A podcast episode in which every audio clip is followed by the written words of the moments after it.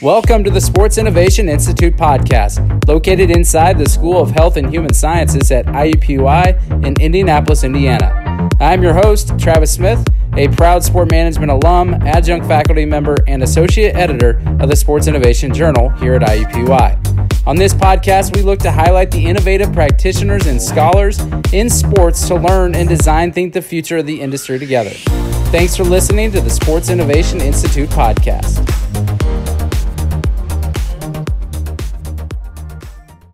All right, so thank you for listening to the Sports Innovation Institute podcast. Today I'm joined by Adam White and Russ Wild Jr. from Front Office Sports.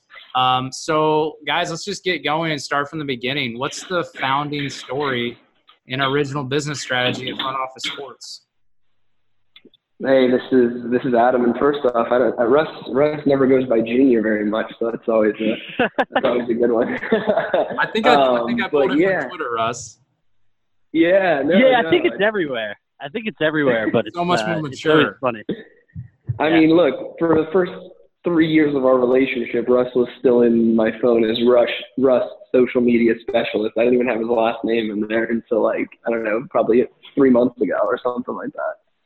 So all good things, but uh, no, appreciate you uh, having us on, and I can kind of give my side of the, the origin story, and I'm sure Russ is, can can kind of chime in with his, but essentially what happened was back in 2014, I had just finished my freshman year at the University of Miami, went back home to my uh, where I was born and raised in Arizona, and while I was home trying to get a job over the summer, was playing baseball still at the time, and a few things didn't line up from the job front, mainly the fact that I was only home for three months, and most people wouldn't hire for three months, and so I'm like, okay, well, if that's if that's the case, well, what can I do to make sure I'm making the most of my time while I'm back at home and can't do much during the 120 degree days of an Arizona summer? And so I thought back to my first year at Miami, and one of the projects we had as a, as a freshman was doing informational interviews with people who worked in the sports industry. And I thought to myself, well, shoot, if I'm going to do one, I might as well do multiples. And the ultimate end goal at that time was just over the course of the next three years, make sure by the time that I graduated from UM that I was walking into a job because I knew enough people and I had proved myself in other roles and I didn't really have to interview or fill out applications. My thing is I never wanted to be in the interview process. I just want people to know who I was and consider me for a role, shoot me opportunities and then have, you know, a job in hand when I graduated that quickly changed over the course of the next four years while I was at UM, three years or sorts. Uh, because really at that time, it was just something that I guess there was a whole not, it's, it's not where it is now, where, you know, there's a lot of people covering the business of sports and more and more so recently. And at that time, there really wasn't anyone outside the traditional power brokers. And so outside of us doing informational interviews over the course of the next two and a half, three years when I first started, right? The first year was all informational interviews. I did 110. Russ came on in, I want to say like October or September of that first year after I got back to school. And he was just helping, you know, source people and on social media. And essentially we were just doing it as a hobby and for fun. And over the course of the next few years, it got to the point where more people wanted to write for us. We had guest contributors early on because we didn't have any money. And then from there, it got to the point where people wanted us to cover day-to-day news stories and insights and analysis and things like that. So we tried to add in that, and then started with the newsletter. And you know, lo and behold, somehow it all worked. And um, you know, I got to 2017. We had made a couple bucks, and I was like, what do I do? I'm like, do I graduate and walk into these jobs that I have the opportunity for, or do I continue to go all in on this? And you know, quite frankly, I went 12 rounds interviews deep with an organization and I didn't get the job. And so I was like, well, shoot, might as well go ahead and keep working on FOS, which is what I had. So went back to Miami. Luckily, the girl I was dating at the time had an apartment that she was living in that was her parents. So I was living rent free and working at a restaurant and working on the site and then working as a TA at Miami again back for basically all of 2017 into almost half of 2018. And from there, uh, luckily enough, met our investor on Twitter at the early part of 2018, started talking him and I met in New York in like June or July of 2018. Uh, from there, I ended up just continuing to talk and got the investment in November slash December of 2018. Moved to New York then. Have been here now. I want to say eight months, and we will be at nine to 11 full-time employees by the time this year is over and setting ourselves up well for hopefully what is a big 2020 after 2019 was a lot of testing and seeing what stuck and seeing what didn't. So long story short, that's kind of the progression of, of what has happened and, and where we are now. Yeah, I, I mean, I even was a guest contributor because that's when I found out about you guys. I had Leigh Steinberg and a couple yeah. other people, and just the the growth from back then um, and they're still archived, so people could even go back and see you guys literally started yeah. informational interviews, and then now a lot of the content that we'll get into. Um, but the growth, I think, and that just tells uh, people that you know you guys have come from a long way when they see your following on Twitter. Like uh, close to forty thousand followers just on Twitter. Um, so about your guys' roles, I mean, so Adam, you're the CEO, and um, and Russ, you're listed as the COO. So, kind of, what are your guys' different responsibilities and daily roles today, and how those kind of grown with your growth as a company?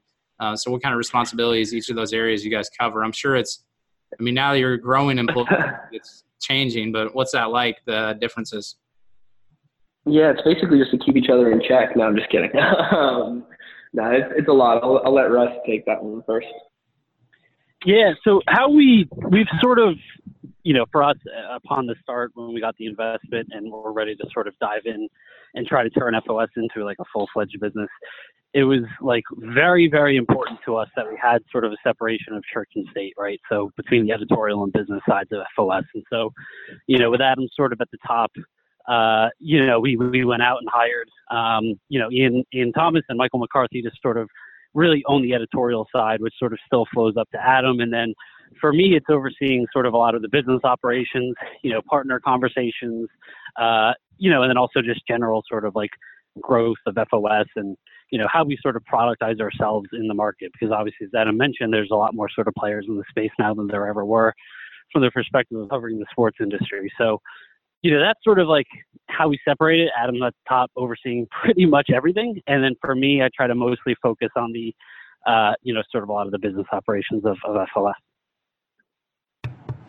That's great. Um, uh, speaking of the content, I want to, what I'd like to do is mention a handful of different pieces of content that the FOS puts out. And then maybe whether you guys rotate or someone wants to take whichever, you can just tell our listeners what they are and what they can expect to get out of them. Because um, I'm trying to get people to really drive you to front office sports because I see the value in it.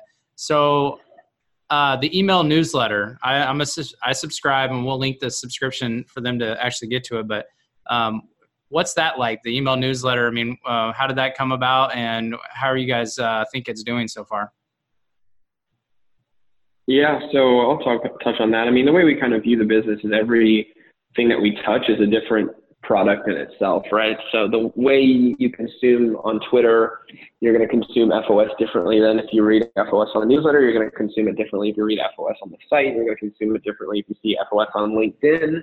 All these different things, and so each one of those those areas, we want to make sure that we're delivering a product that is how people consume in that medium, right? So the newsletter is such, right? People are reading through their email. People are using it as a way to get their day started. People are using it as an opportunity to get caught up on what's going on. And it allows us to do a little bit of, I would say, intermedia storytelling in terms of like, we have a platform now that we can put exclusive scoops in if we want. We can do recaps of the daily news. We can cover interesting storylines. We can add different links, things like that. That's not a full fledged story, but not a 240 character tweet. It's like the middle ground there. Uh, so we try and, and do that and, and build that newsletter into what is basically a daily, hopefully must read for most people in the industry.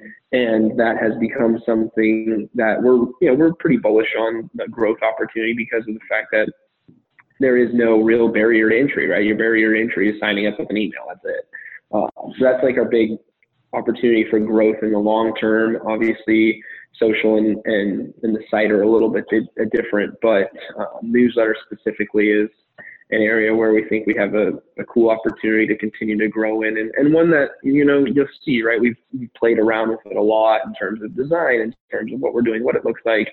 We've kind of landed on something finally, which I'm sure Russ is happy about because he knows I like to jump around and do crazy things every once in a while. Uh, but it's it's definitely something where it's like this is day to day one of our most visible assets, and we want to make sure and treat it as such.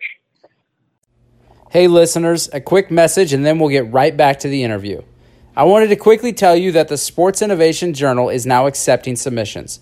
If you have or are looking for a place to publish your innovative thoughts and studies on the sports industry, then please consider the Sports Innovation Journal.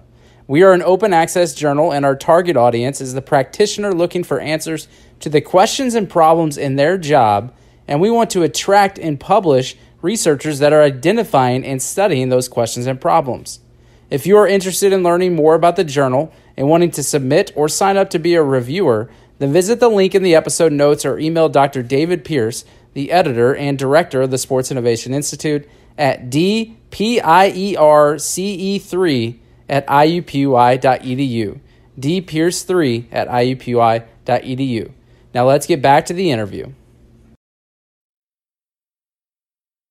Uh, what about Huddle Series? So I've paid attention to this, and so what is Huddle Series? How'd you come up with that idea? And then uh, how? I mean, how many do you think you are going to do? Is this something you're going to keep going?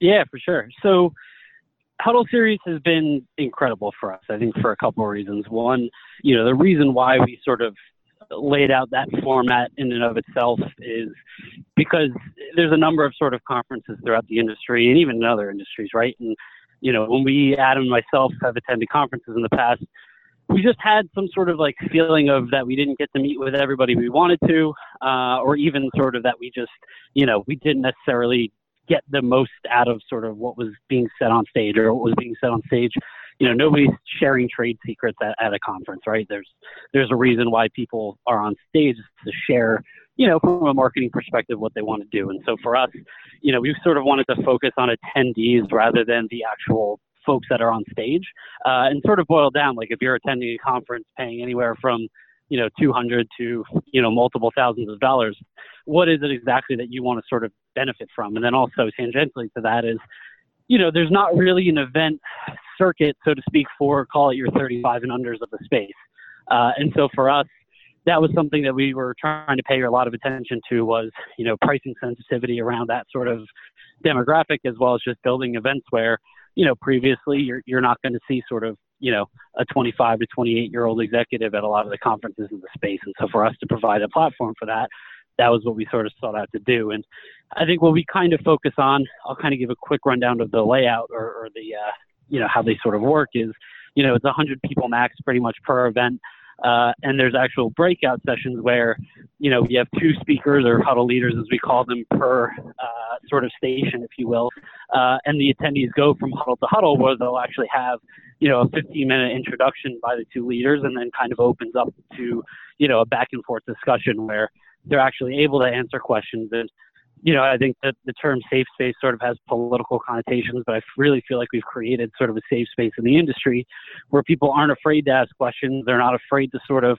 you know, just try to figure things out and be open and honest about, you know, whether it's, uh, you know, struggles that they're having getting buy-in on certain issues from executives or even just trying to figure out solutions to things that, you know, maybe aren't widely sort of talked about in the sports industry. So we, uh, we hosted three events this year um, blowing that out next year. We're actually hopefully announcing everything sort of in the next, uh, I would say, month or so. But um, you know, the huddle series is really important, not only to FOS, but just in terms of building the community of, you know, the 35 and unders of the space. And we'll uh, we'll have more details on on that in a couple weeks here.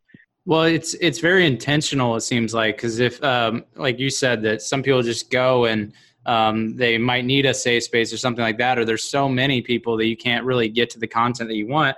But with these, and I haven't attended one obviously, but I assume that when they go there, they know the expectation is to share and um, and engage with others. Whenever you limit it to a hundred or so people, is that kind of a yeah. reason why you guys did that too? Is the intentionality?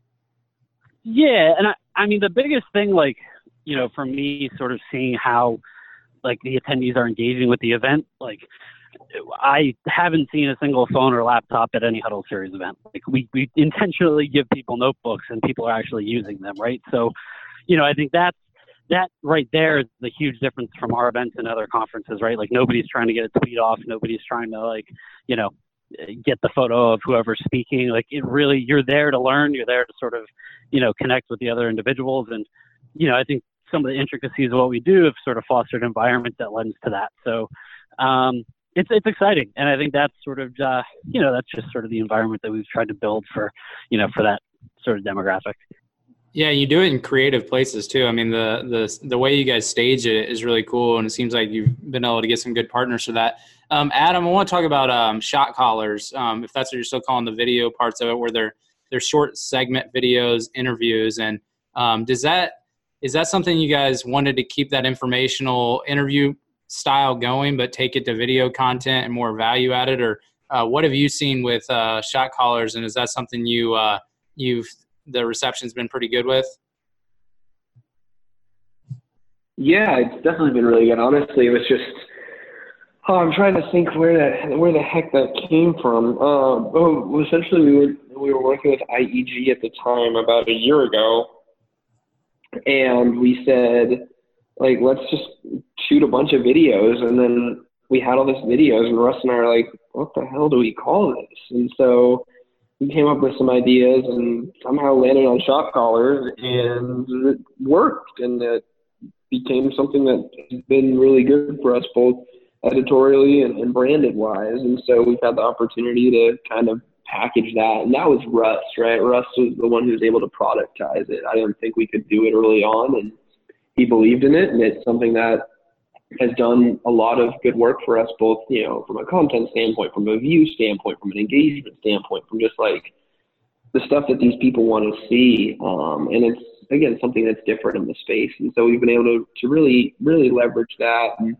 it's it's worked well, um, and it's something that we're you know going to continue to work on going forward. I think it's something that we can potentially turn into more a, a larger franchise beyond just the interviews, right? Like, or my big thing in the office is always asking ourselves, why can't we? Like, why can't we do this, right? Why can't we turn shot callers into an event series or a big event, right? Like, we're just people that are at that level or why can't we turn it into something that's you know maybe a written series whatever it is. So video is just is just the tip of the iceberg realistically. There's a, there's a lot more to come there and i think it's been something that has overperformed what our expectations were.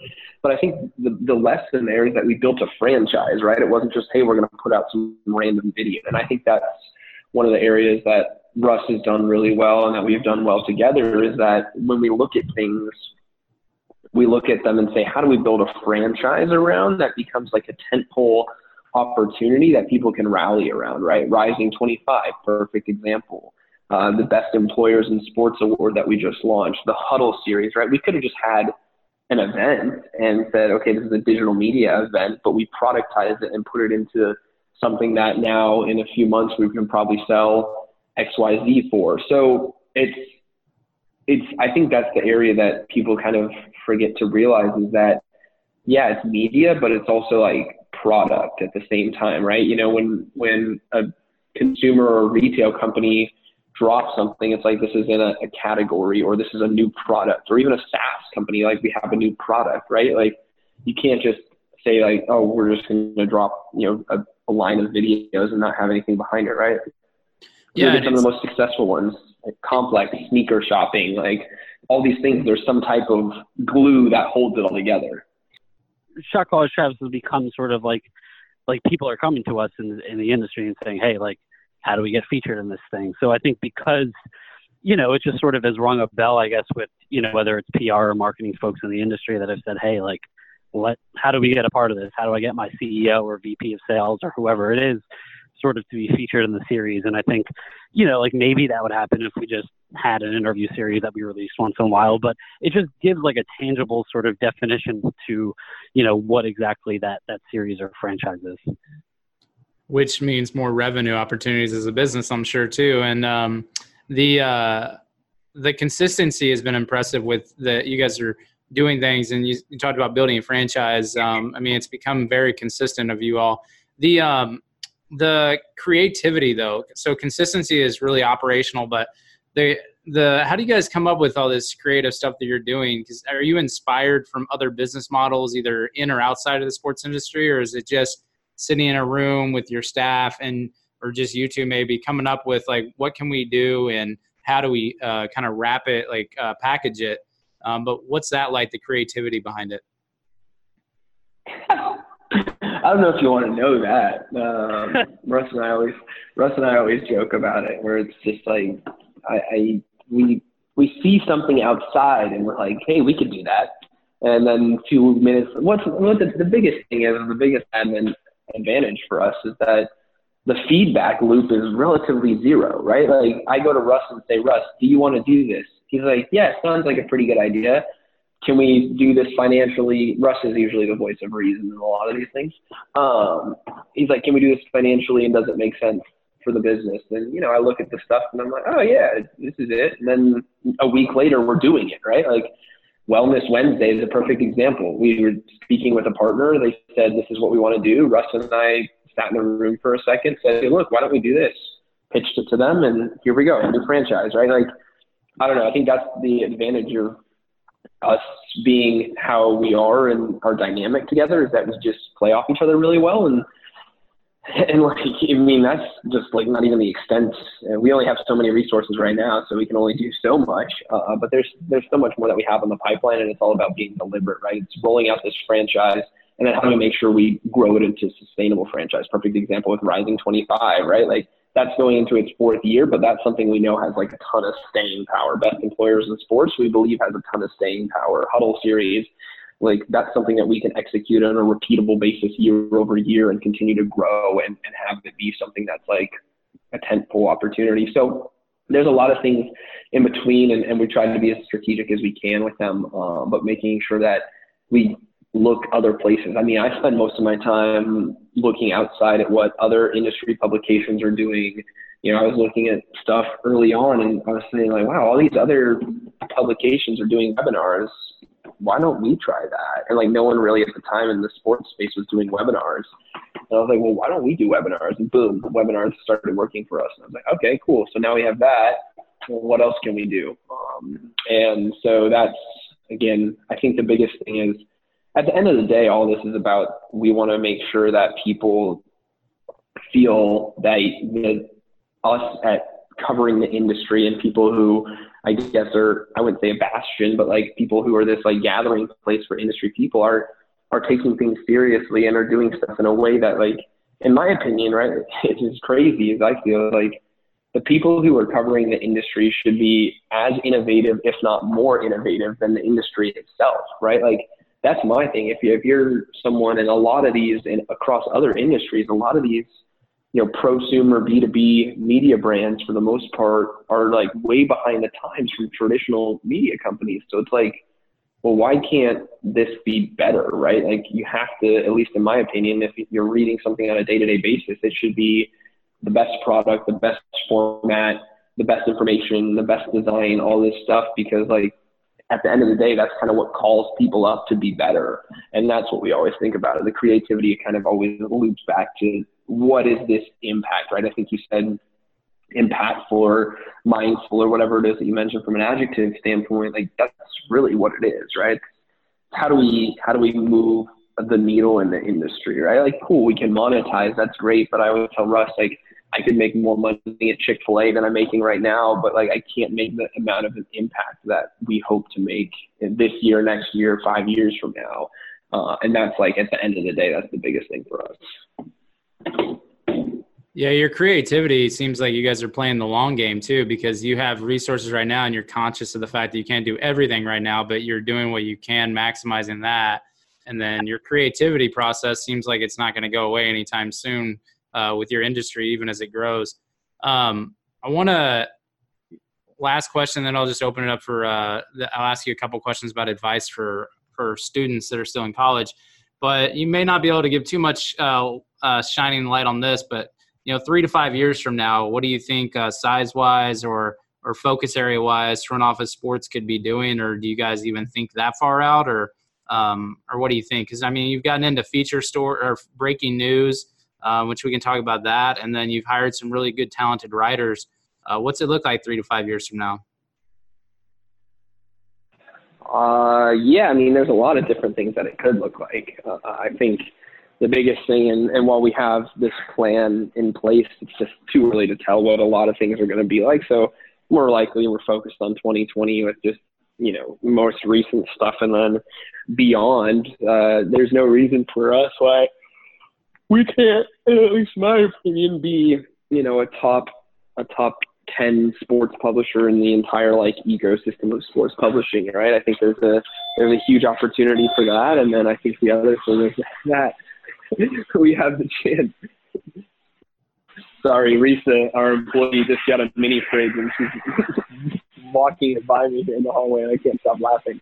But anyways no so yeah it's, it's, it's we're in a really good spot and i think the biggest thing is like what can we do now? Like you mentioned, we're playing the long game. Right? I, am excited about the Huddle series in three years. I'm about excited about the Rising 25 in three years. I'm excited about what best employers in sports looks like in three years. So, yeah, there's there's a lot of things that we have in the works. Some of it we're not like too keen to share just yet, but I think the an overall standpoint where we'd like to be. I mean, I don't know. I think we could accomplish where we want to accomplish with 20 to 30 full time employees, right? So two or three times more than we are right now.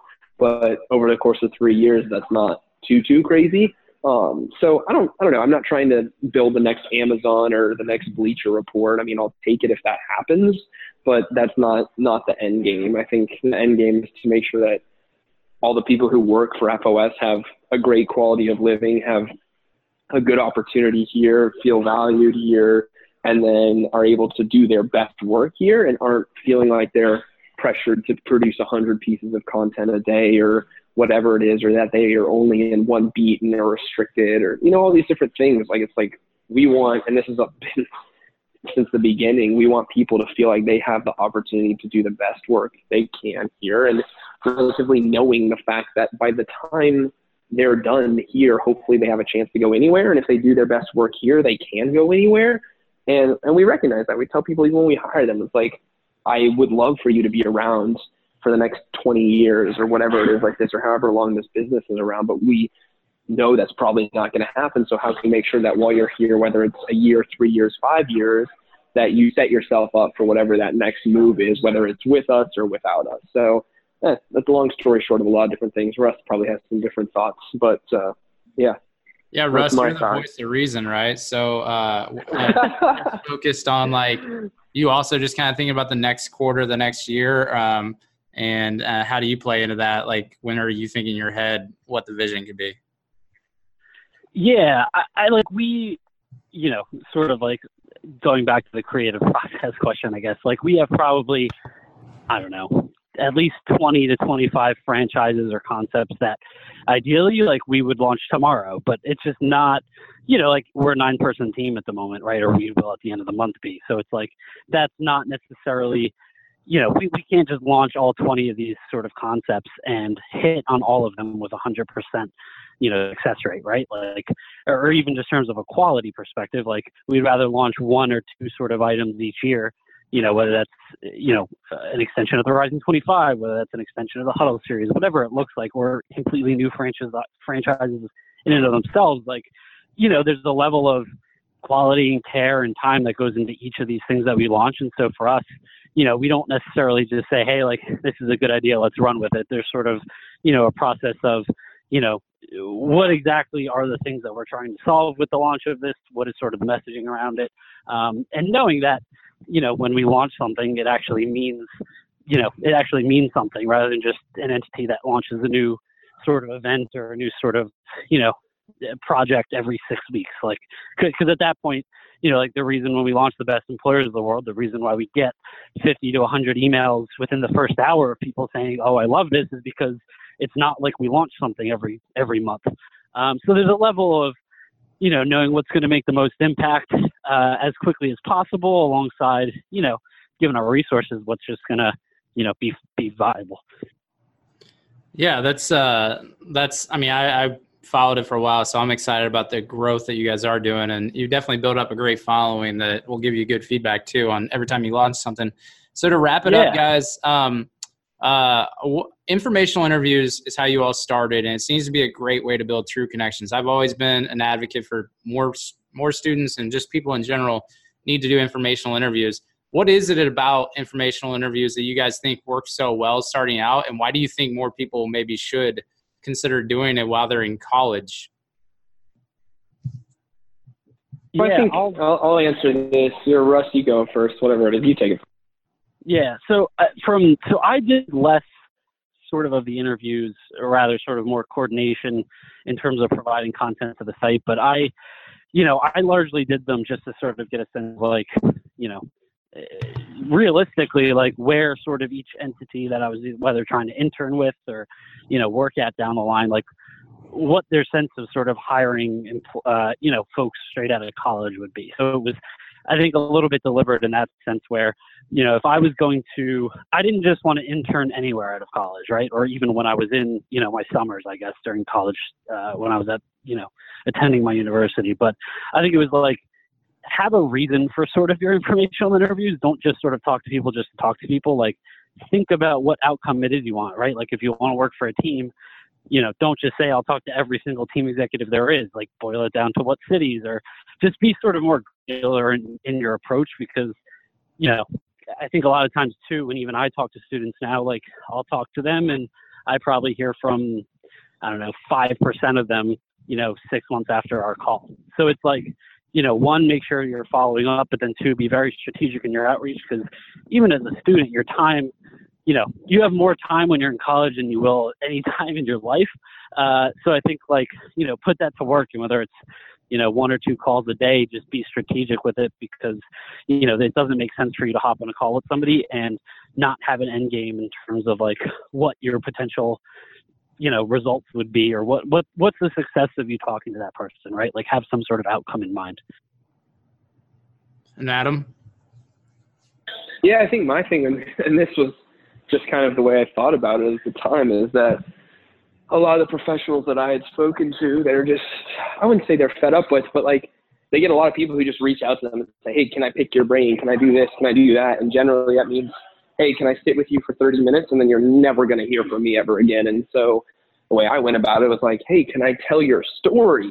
Uh, versus like, Hey, can I pick your brain? Because at the time I was publishing the, the stories, right? I was writing the Q and A's and giving them shine and it's a heck of a lot different of a conversation when you're like, hey, can I tell your story versus, hey, can I talk to you for 20 minutes and then, oh, I got some good information. You may never hear from me again, right?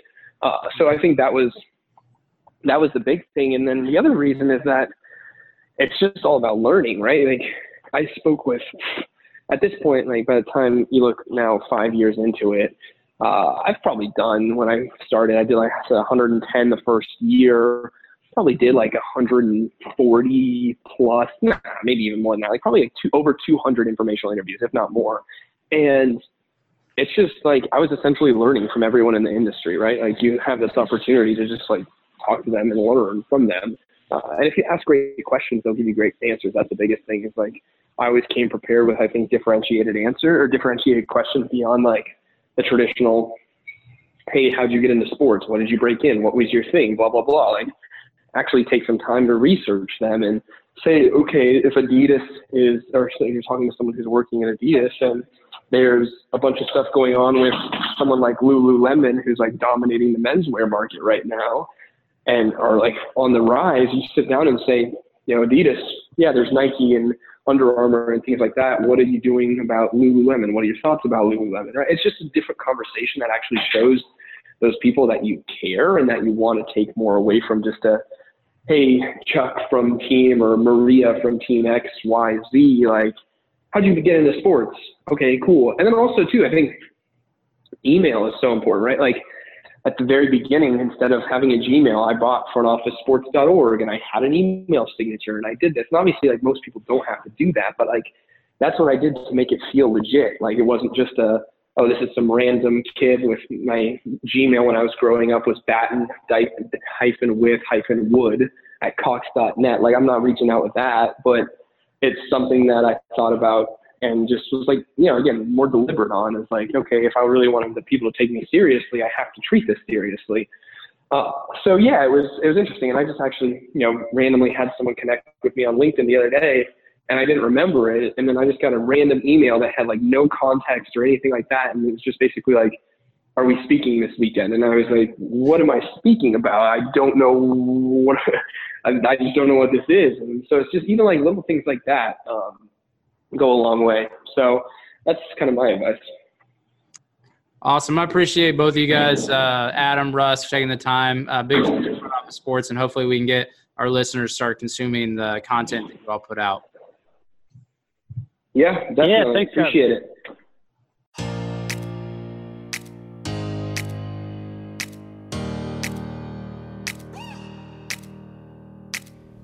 Thanks for listening to this episode of the Sports Innovation Institute podcast. Be sure to follow the Institute on Twitter at IUPUI underscore SII and let us know what you thought of this episode. If you know of an innovative business, program, or researcher that you think we should have on the podcast, please email me, Travis Smith, at tds at iu.edu. And please consider the Sports Innovation Journal if you are looking to publish your new and creative ideas to move the sports industry forward together.